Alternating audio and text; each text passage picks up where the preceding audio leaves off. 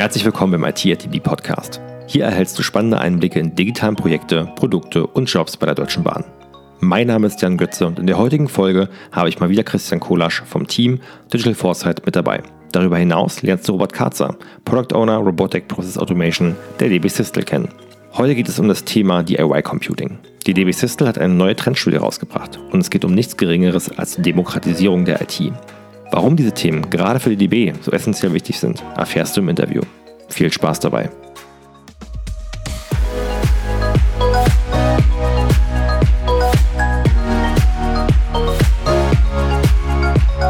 Gut, dann würde ich sagen, starten wir auch mal und dann freut es mich heute recht herzlich, die erste Folge im neuen Jahr aufzunehmen auf dem IT-ATB-Podcast mit einem altbekannten Gast und einem neuen Gast.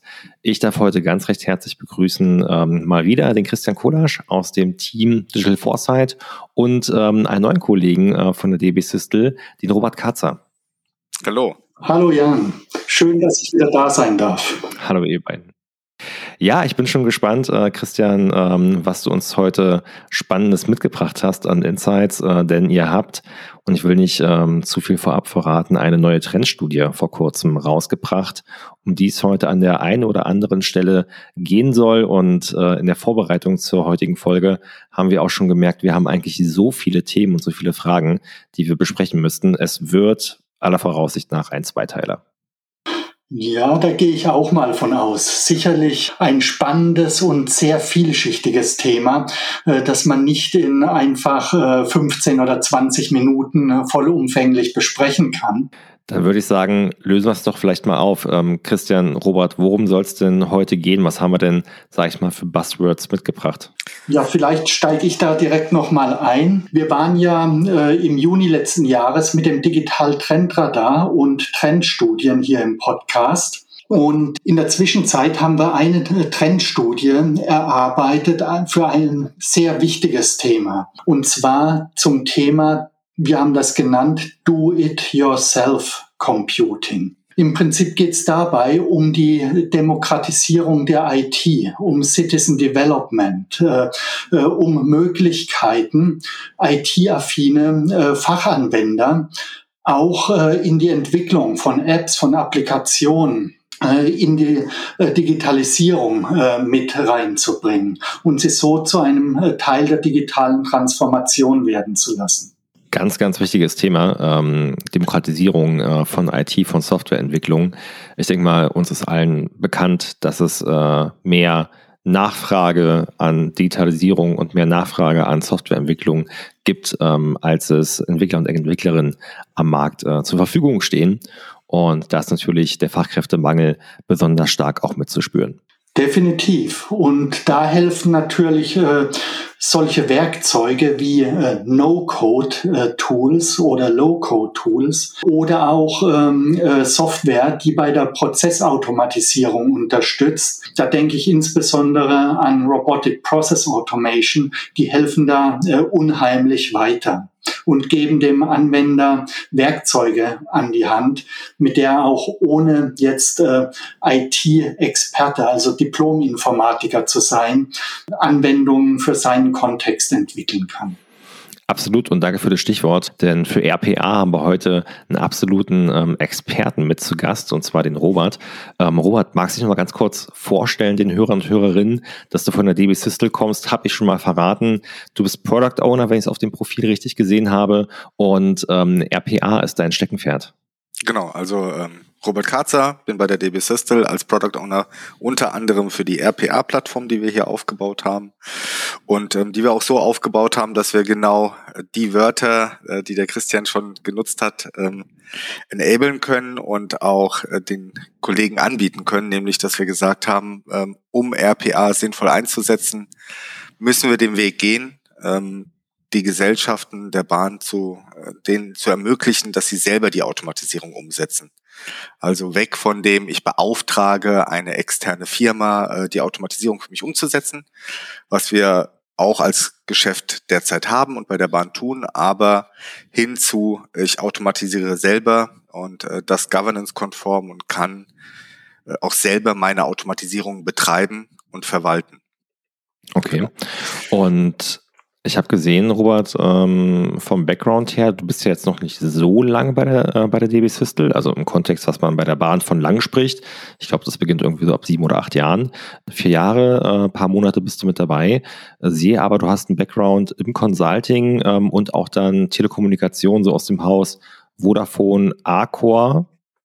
Genau, noch gestartet bei Mannesmann, also wie bin ich in die IT gekommen und warum bin ich Product Owner? Ich habe angefangen mit dem Volkswirtschaftsstudium, mit dem hehren Ziel der Entwicklungshilfe, bin aber in dieser Zeit schon immer meiner IT-Affinität nachgegangen und habe dann relativ schnell ein Angebot von Mannesmann Accor damals noch bekommen, einzusteigen in die Schnittstelle zwischen Kundenbetreuung, Auftragsabwicklung und IT-Technologie, also Umsetzung von Prozessen in die IT, klassisches Demand Management und Solution Design, und bin dort über die Business-Analyse immer in dieser Zwischenwelt gewesen. Also ich glaube, ein Geschäftsführer von uns hat das mal sehr treffend formuliert, indem er meinte, für mich seid ihr Dolmetscher zwischen der IT-Welt und der Fachbereichswelt. Und dort arbeite ich, in dem Bereich arbeite ich seitdem konstant in unterschiedlichen Rollen. Ja. Okay. Ich muss auch sagen, das macht mir echt Spaß, weil es ein spannendes Umfeld ist und es auch schön ist. Ne? Man lernt das Unternehmen natürlich, wenn man sich mit den Prozessen beschäftigt und die digitalisiert, auch unheimlich gut kennen und auch alle Facetten. Und deswegen ist das auch ein Thema, wo ich wirklich sagen kann, da habe ich schon irgendwie mein Hobby zum Beruf machen können. Ja, PR ist ja auch ein Thema, wo man dann, denke ich mal, relativ schnell auch dann die Erfolge und den Nutzen sieht. Also was dann, sage ich mal, an Zeit- und Kosteneinsparungen auf Kundenseite alles möglich ist. Ja, du gehst halt immer auf Themen, wo du wirklich sagst, da hilfst du Kollegen, indem du ihnen Tätigkeiten abnimmst, die man auch einfach meistens gar nicht machen möchte. Also wir haben hier Beispiele umgesetzt, ein Beispiel aus der Instandhaltung. Da haben die Instandhaltungsplaner sind da jeden Tag ins Büro gekommen und statt die Instandhaltung zu planen, haben sie sich die Daten zusammengesucht, einen ganzen Tag lang, um dann am nächsten Tag diese Daten überhaupt erst nutzen zu können. Und das haben wir zum Beispiel mit RPA automatisiert und haben die Daten einfach anstelle der Menschen rüber kopiert. Das haben wir nachts auch noch laufen lassen. Das heißt, die sind morgens ins Büro gekommen und konnten direkt mit dem anfangen, was sie eigentlich tun sollten, nämlich die Instandhaltung von Zügen zu planen. Und damit kannst du direkt die Wartezeiten, also die Zeiten, die Züge in der Reparatur oder in der Instandhaltung sind, reduzieren, sie schneller wieder aufs Gleis bringen und hast direkte Auswirkungen A, auf die Pünktlichkeit, auf die Fahrkilometer, die ein Zug auch wirklich tut, und hast B, einfach den Kollegen die Chance gegeben, daran zu arbeiten, woran sie arbeiten wollen und sollen. Klar, alles was, sag ich mal, so repetitive, also repetitive Tätigkeiten, sich wiederholende Tätigkeiten, die bieten natürlich ein wahnsinniges Potenzial für das Thema RPA dann. Genau, und wenn wir das noch dann wieder auf dieses, warum machen wir Do-it-yourself-Computing? Und wenn wir dann die Abhängigkeit von IT-Kollegen, also von Entwicklern, die diese Automatisierung umsetzen, auch noch reduzieren können, und den Kollegen die Chance geben können, das selber zusammenzuklicken und das bei sich zu tun, dann haben wir einen Riesenschritt dafür nach vorne gemacht, weil dann haben wir auch wesentlich weniger Abstimmungsbedarf. Wenn ich selber mir auf meinem Computer schnell zusammenklicke, was ich automatisiert haben möchte, muss ich nicht mehr um einen Termin mit einem Entwickler bitten, dem das erstmal erklären und gucken, was der draus macht. Klassischen Entwicklung her komme ich ja eigentlich dann als Kunde, als Anwender mit meinen Anforderungen, die dann irgendwie im Backend von der IT, von der Entwicklung umgesetzt werden. Und wenn man natürlich dann diese beiden Prozesse, diese beiden Welten vermischt und dann auch den Anwender selbst enabled, dort grundlegend mit eingreifen zu können, selbst zu entwickeln, ist das eine tolle Sache. Und deswegen bist du ja auch heute mit dabei, wie kann man halt eben zum RPA mit DIY-Computing verbinden.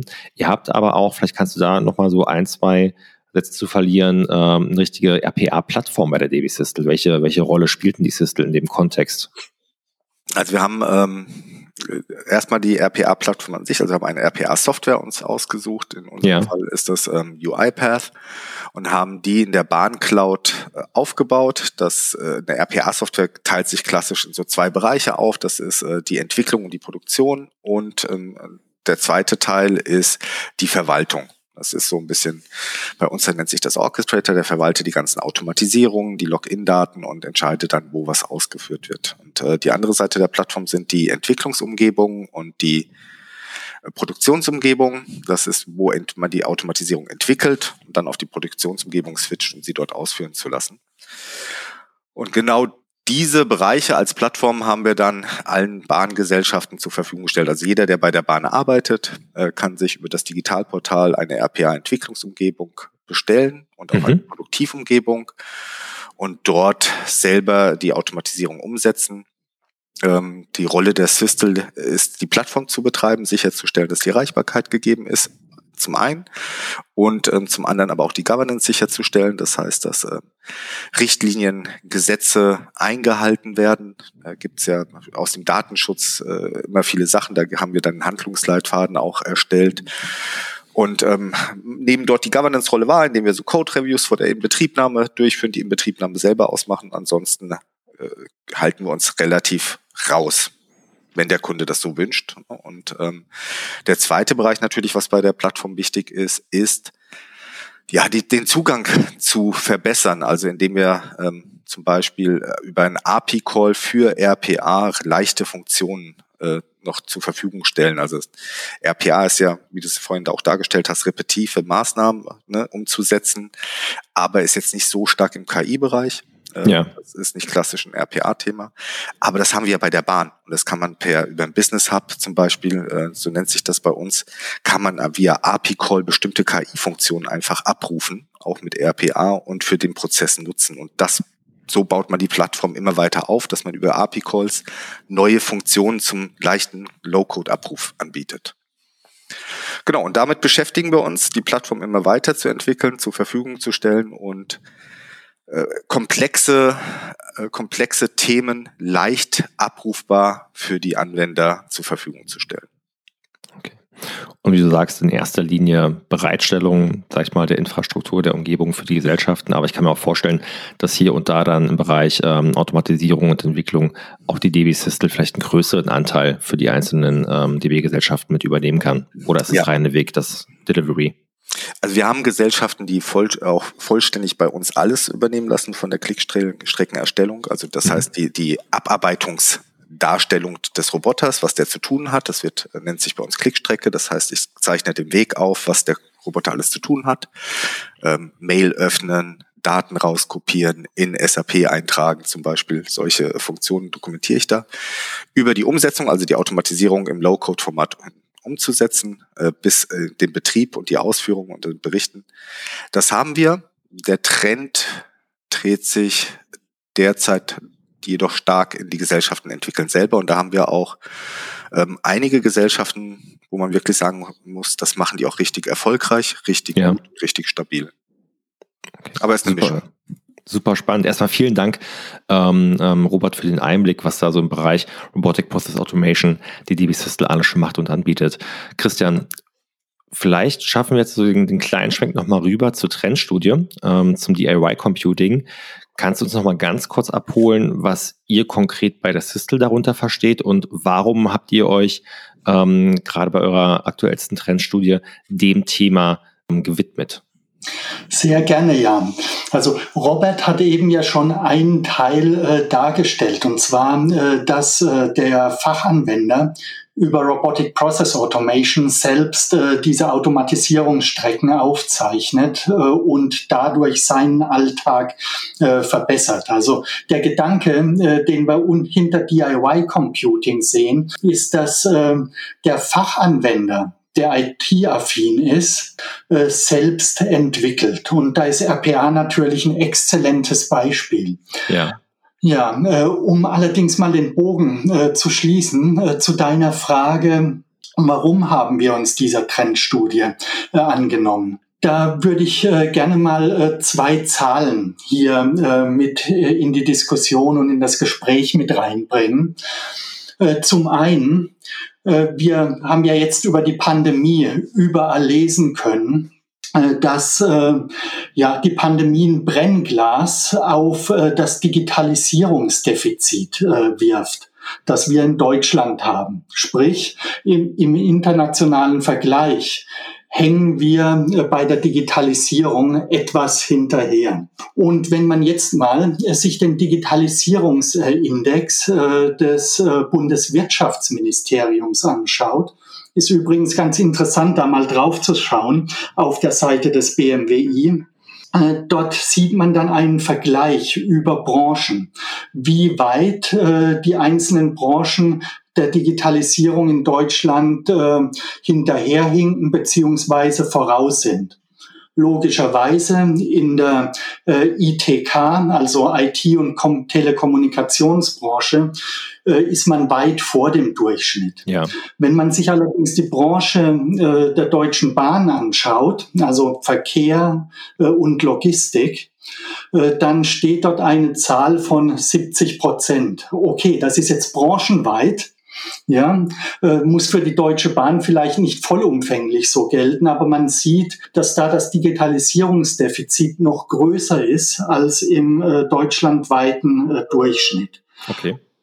Das mal als eine Zahl. Dann eine zweite Geschichte ist, der Branchenverband Bitkom gibt ja jährlich Kennzahlen auch raus, wie es um den IT-Fachkräftemangel steht. Und Stand 2021 waren annähernd 100.000 offene IT-Stellen unbesetzt. Ja. Und wenn man jetzt die beiden Zahlen mal übereinander legt, also auf der einen Seite ein sehr großes Digitalisierungs-Backlog, das geschlossen werden muss, und auf der anderen Seite ein hoher Fachkräftemangel, dann wird klar, dass wir da Handlungsdruck an dieser Stelle haben. So, und wenn ich jetzt bei großen Unternehmensberatungen und den Analysten Gartner, Forrester und so weiter reinschaue, dann wird dort überall über den Trend Demokratisierung der Technologie gesprochen. Oder bei Accenture, die haben das genannt, ich der Technologe, dass jeder zum Technologen wird und ein Stück weit an der Entwicklung von IT-Systemen mitwirkt, dann könnte das natürlich eine Lösung sein, um diesen Druck etwas zu minimieren. Ja. Und das war für uns so Initialzündung, uns mal mit dem Thema näher zu beschäftigen. Also im Grunde genommen ist es ja eine logische Konsequenz, die folgen muss, dass man halt eben die Anwender stärker mit ins Boot reinholt. Ganz exakt, ja. Und wenn ich mir das anschaue, ja, Low-Code, No-Code-Tools gibt's ja schon eine Weile. Früher, für die schon länger im IT-Bereich unterwegs sind, Makros, die in Excel oder Access programmiert wurden, gibt es ja auch schon eine Weile. Das ist aber noch nicht das, was wir unter einem richtig professionellen Do-it-yourself-Computing verstehen würden.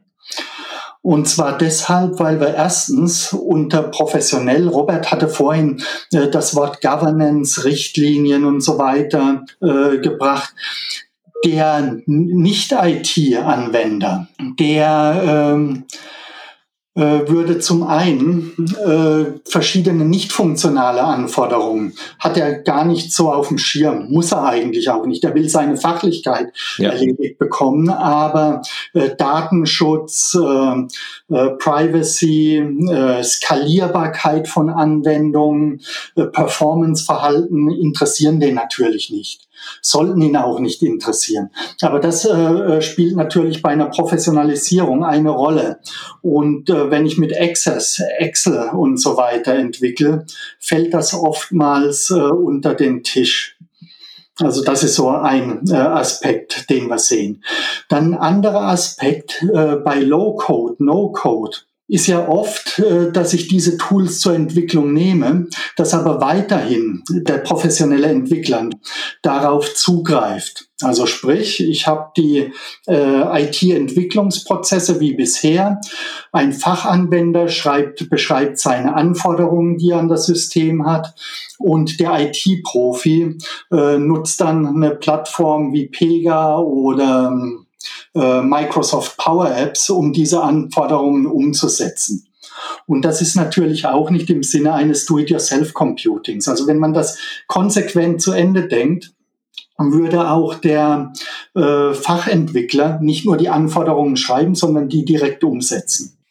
Vor allem, um das aufzugreifen, wenn man jetzt guckt, mit der Trendstudie bedienen wir genau diesen Bereich und wir brauchen ihn bei der Bahn nochmal gesondert, weil natürlich wir auch die Digitalisierung hier viel stärker brauchen, denn so viele Gleise können wir nicht mehr durch Deutschland ziehen, wie wir sie vielleicht bräuchten, um alle Ziele zu erreichen, die wir als Bahn erhalten haben.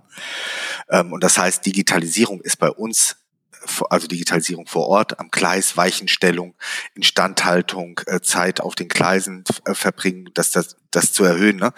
Das sind Themen, die wir unterstützen müssen durch die Digitalisierung und die wir auch nur so erreichen können. Und deswegen ist natürlich für uns dieser Trend von Do-it-yourself-Computing vor Ort in den Werkstätten, in den Weichenstellungen so wichtig, weil wir da einfach nochmal richtig mehr Traffic auf die Gleise bekommen können und deswegen für uns eine ganz wichtige Trendstudie.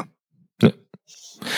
Was wären denn so vielleicht die wichtigsten Erkenntnisse aus der Trendstudie, wenn ihr die so für euch mal zusammenfassen würdet, vielleicht so 2, 3 für den Markt, für die Bahn habt ihr ja gerade schon einiges genannt, Potenzial für uns, aber was ist so die Kernessenz von der aktuellen Trendstudie? Wir werden sie auf jeden Fall verlinken, kann ich nur empfehlen, auch nochmal die Präsentation dazu oder nochmal die wichtigsten Sachen auf den Folien zusammengefasst sind, aber holt uns da mal gerne ab. Ein wesentlicher Punkt, also wir haben in der Trendstudie am Anfang, wie in allen unseren Trendstudien, Kernergebnisse zusammengefasst. Ja. Und der wichtigste Punkt ist, dass sich das Zusammenspiel, die Zusammenarbeit zwischen der Fachseite, also dem Digitalanwender in der Zukunft und dem IT-Profi, dem Digitalisierungspartner, dass die sich anders gestalten muss, als das bisher in der tradierten Welt, in der tradierten IT-Entwicklungswelt der Fall ist.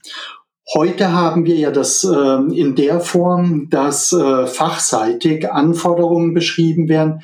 Ich überspitze jetzt mal bewusst, dass dort Anforderungen beschrieben werden. Das wird dann IT-Profi gegeben, der entwickelt das System. Nachdem, wie er diese Anforderungen versteht, gibt es dann dem Fachanwender zurück, dann läuft man in einen Abnahmetest.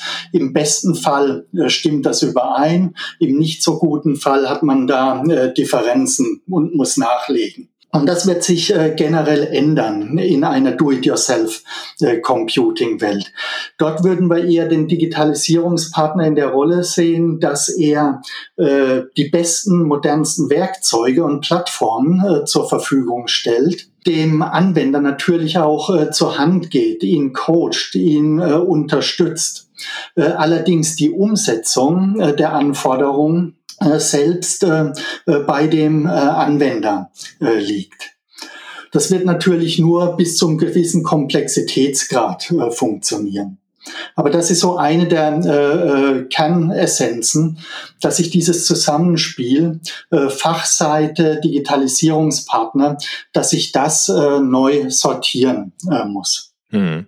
Dann ein zweiter wichtiger Punkt, den wir sehen, ist, ich hatte ja vorhin schon auf Excel, Access, Power Apps, die dann auch vom Profi genutzt werden, auf diese Punkte hingewiesen. Das Thema ist ja technisch nicht neu. Ich sehe das allerdings sehr stark als eine kulturelle Herausforderung. Also technisch zwar auch, aber die kulturelle Seite, das ist auch eine Nuss, die da zu knacken ist. Auch die Akzeptanz sicherlich, die Bereitschaft. Genau das, also wie führe ich jemand, der auf der Fachseite ist, wie führe ich ihn an das Thema ran? Wie begeistere ich ihn, Teil dieser digitalen Transformation zu werden und dann auch entsprechende Werkzeuge zu nutzen? Da hat man einen hohen Change-Management-Anteil, den man da auch adressieren muss. Ja, ein weiterer Punkt ist, unsere ganzen Rollen und Prozesse sind ja sehr, sehr eingespielt. Also wenn ich ein neues IT-System entwickle, Und dann habe ich definierte Prozesse. Wir haben ja Konzernrichtlinien diesbezüglich im Bahnkonzern, auch einfach, um gesetzliche Vorgaben zu erfüllen, um gesetzliche Rahmenbedingungen zu erfüllen.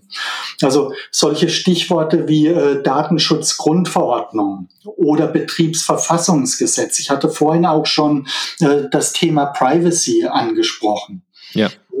Wenn ich heute Systeme entwickle, dann müssen sie bestimmte Freigabestufen auch durchlaufen. Also beispielsweise nach Betriebsverfassungsgesetz, wenn dort personenbezogene Daten in einer Anwendung verarbeitet werden, dann sind die Gremien, ist der Betriebsrat dort zustimmungspflichtig, bevor solche Anwendungen überhaupt live gehen können, in Produktion gehen können. Und das wirft natürlich Fragen auf, wenn Fachanwendungen selbst kleinere Apps entwickeln. Wie gestalte ich diese Prozesse? Darf ich auch die Prozesse überhaupt so umsetzen, wie ich mir das dann denke? Also das sind natürlich wichtige Fragen, die es vorab oder während des Prozesses dann natürlich zu klären gilt, wo ihr dann wahrscheinlich aber auch als Sparringspartner von der DB Systel zur Verfügung steht. Genau, auf jeden Fall. Vor allem, weil man bei solchen Themen, ne, total im Fokus von allen Revisionen ist. Also neue Technologie, Automatisierung, ne, da ist ein bisschen Hype drauf. Also wir hatten mit RPA schon allein einige Revisionen und genau da muss man dann einen Blick drauf haben. Deswegen ist der Punkt so wichtig, wie der Christian es erläutert hat. Das war Teil 1 der Podcast-Folge zum Thema DIY-Computing. In Folge 2 gehen wir darauf ein, wie KI aus RPA IPA macht, um den Automatisierungsgrad, den man erreichen kann, nochmal zu erhöhen. Wenn auch du als RPA-Entwickler oder Softwarearchitekt im Low-Code-Umfeld für die MS Power-Plattform arbeiten möchtest, dann schau jetzt vorbei auf karriere.deutschebahn.com. Wenn du darüber hinaus noch Fragen an Robert und Christian hast, findest du die beiden auf LinkedIn. Wir freuen uns, wenn du auch in Teil 2 dazu schaltest.